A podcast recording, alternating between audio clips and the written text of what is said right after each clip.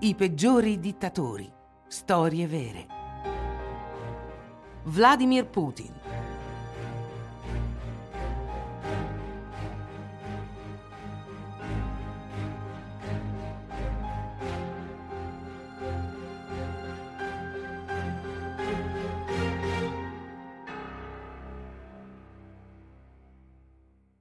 Da diversi mesi il suo nome è sulla bocca di tutti.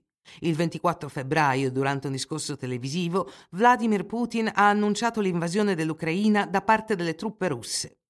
Da quel giorno la guerra in Ucraina ha continuato a mietere vittime, gettando l'Europa nel caos. A partire da quel momento, Vladimir Putin è stato descritto come uno dei peggiori dittatori del mondo, come già molti pensavano, e dal 2020 è stato oggetto di voci sul suo stato di salute. A 69 anni, tuttavia, il presidente della Russia resta attivo e sportivo. Ha infatti trascorso la sua vita costruendo il culto della sua persona. Vladimir Putin che si tuffa nelle acque gelide della Russia, Vladimir Putin che va a caccia, Vladimir Putin in kimono da judo.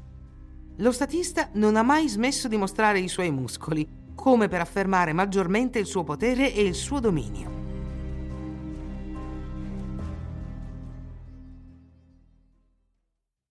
Nato il 7 ottobre 1952 a Leningrado, oggi San Pietroburgo, Vladimir Putin proviene da una famiglia modesta. I suoi genitori lavoravano nella fabbrica ferroviaria di Leningrado dopo la guerra, mentre i suoi due fratelli maggiori morirono in tenera età. Già sportivo, Vladimir Putin ha scoperto il judo e il sambo, due sport da combattimento che lo hanno appassionato per tutta la vita. Il nativo di San Pietroburgo si laureò in legge nel 1975 e iniziò la sua carriera come ufficiale del KGB nello stesso anno. Nel 1985 Vladimir venne assegnato al servizio di controspionaggio a Dresda, in Germania Est, prima di tornare in Russia 5 anni dopo. La sua carriera politica iniziò nel 1994, quando fu nominato primo vice sindaco della città di Leningrado. L'influenza di Vladimir Putin non passò inosservata, tantomeno agli occhi di Boris Yeltsin, presidente della Federazione Russa tra il 1991 e il 1996. L'appassionato di judo divenne primo ministro della Federazione Russa nell'agosto 1999, dopo essere stato a capo del Servizio di Sicurezza Federale che aveva sostituito il KGB.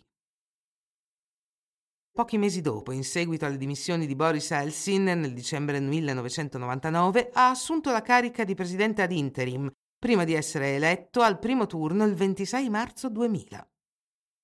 Rieletto nel 2004, Vladimir Putin ha permesso al paese di riprendersi economicamente per 8 anni, con un sogno segreto dentro di sé: riportare la Russia alla sua antica grandezza.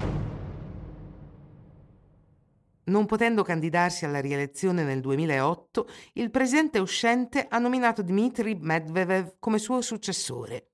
In cambio, Medvedev lo ha nominato primo ministro. Come capo del governo russo, Vladimir Putin non ha realmente lasciato il potere e si è candidato per la rielezione nel 2012 e di nuovo nel 2018.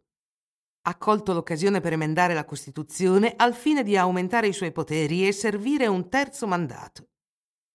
I suoi numerosi mandati hanno contribuito a rivitalizzare l'economia del paese, ma sono anche segnati da diverse guerre sulla scena internazionale, in particolare con la Cecenia e più recentemente con il Donbass e l'Ucraina.